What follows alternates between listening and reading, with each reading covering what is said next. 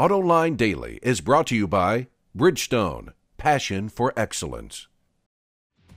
Don't adjust your screens. Peter De Lorenzo, the auto extremist here, with another scintillating episode of AutoLine Daily. It's Thursday, September 9, 2010, and here's the latest news from the world of cars. Big news for GM. The company officially started production of the Chevrolet Cruze. The first one rolled off its assembly line in Lordstown, Ohio yesterday. Like other product launches, there was a lot of fanfare surrounding the event. Ohio Governor Ted Strickland was even on hand to mark the occasion, putting his thumbprint of approval on the first production car. Look for the Cruze at Chevy dealers later this month. We'll get to some of my thoughts on the importance of this vehicle later in today's broadcast. While we're on this topic, though, Wards reports that GM is reintroducing the annual model changeover, just like it used to do years ago. According to Mark Reuss, the company's North American president, it's going to upgrade the Cruze every year, rather than waiting three or four years to do a bigger refresh. This should help keep the car fresh in the eyes of consumer, and I would say that this is a very good thing. In related GM news, the Wall Street Journal reports that yesterday new head honcho Dan Akerson told employees the company is taking an attacker stance against the competition now that it has some resources. Does this mean GM is growing a pair? While a lot of other car companies have given up on minivans, Honda hasn't. It has completely redesigned the Odyssey, and it expects the segment to start growing again. It believes it can attract buyers with more dynamic styling. Just look at that lightning bolt beltline. Out on the road, the van looks better than it does in pictures. Mechanically, it's the same as before, with slightly more horsepower, better aerodynamics, less rolling resistance, and lower weight. Put it all together, and it picked up 4 miles per gallon. Honda also added a more expensive model to the lineup, what it calls the Touring Elite. Fully loaded, you can expect that model to come close to $45,000.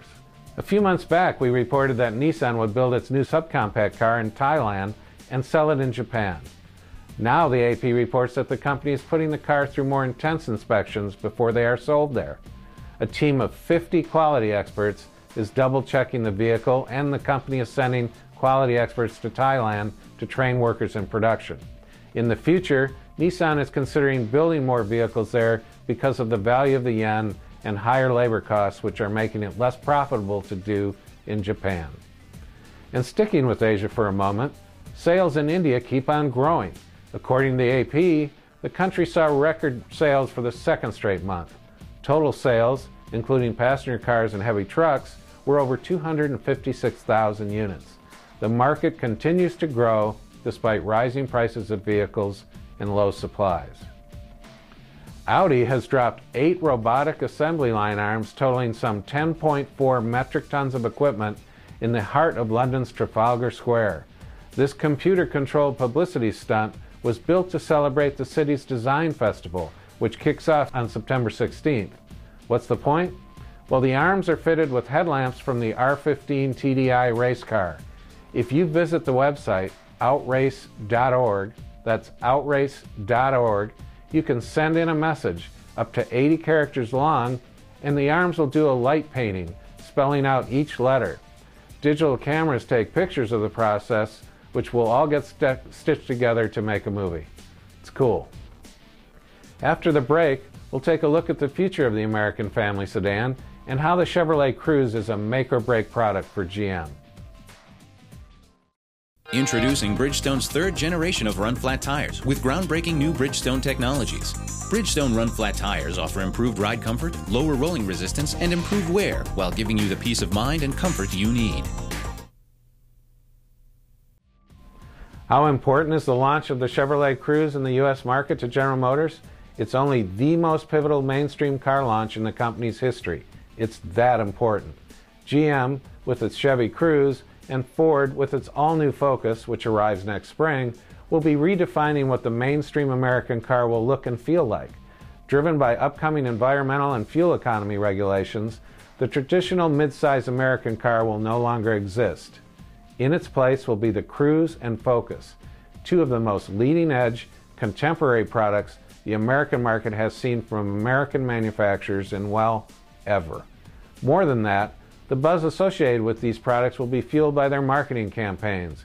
And in Chevy's case, GM's new chief marketing executive, Joel Ewanick, will be watched very closely by industry observers, competitors, and by GM upper management alike as he and his team bring the Cruze to market.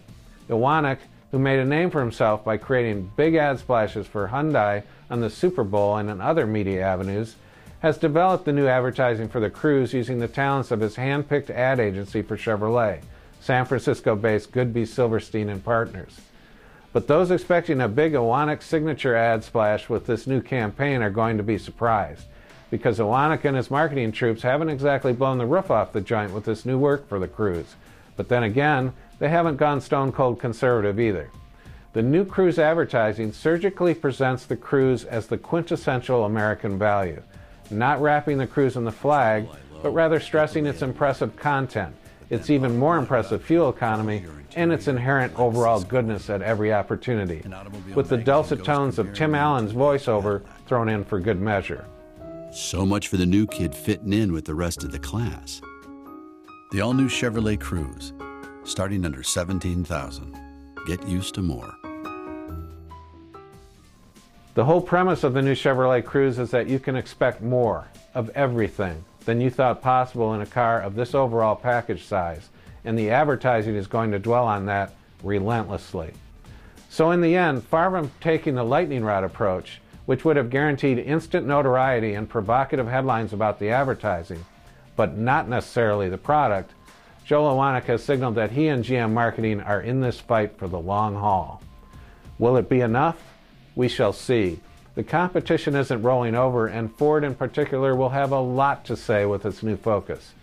But for the first time in, oh, 25 years or so, GM marketing seems to have its proverbial act together.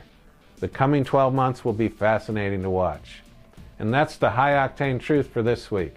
Again, I'm Peter De Lorenzo, the Auto Extremist. Before I sign off, there will not be an Autoline after hours tonight. But join us again next Thursday evening for another frank discussion on anything and everything automotive.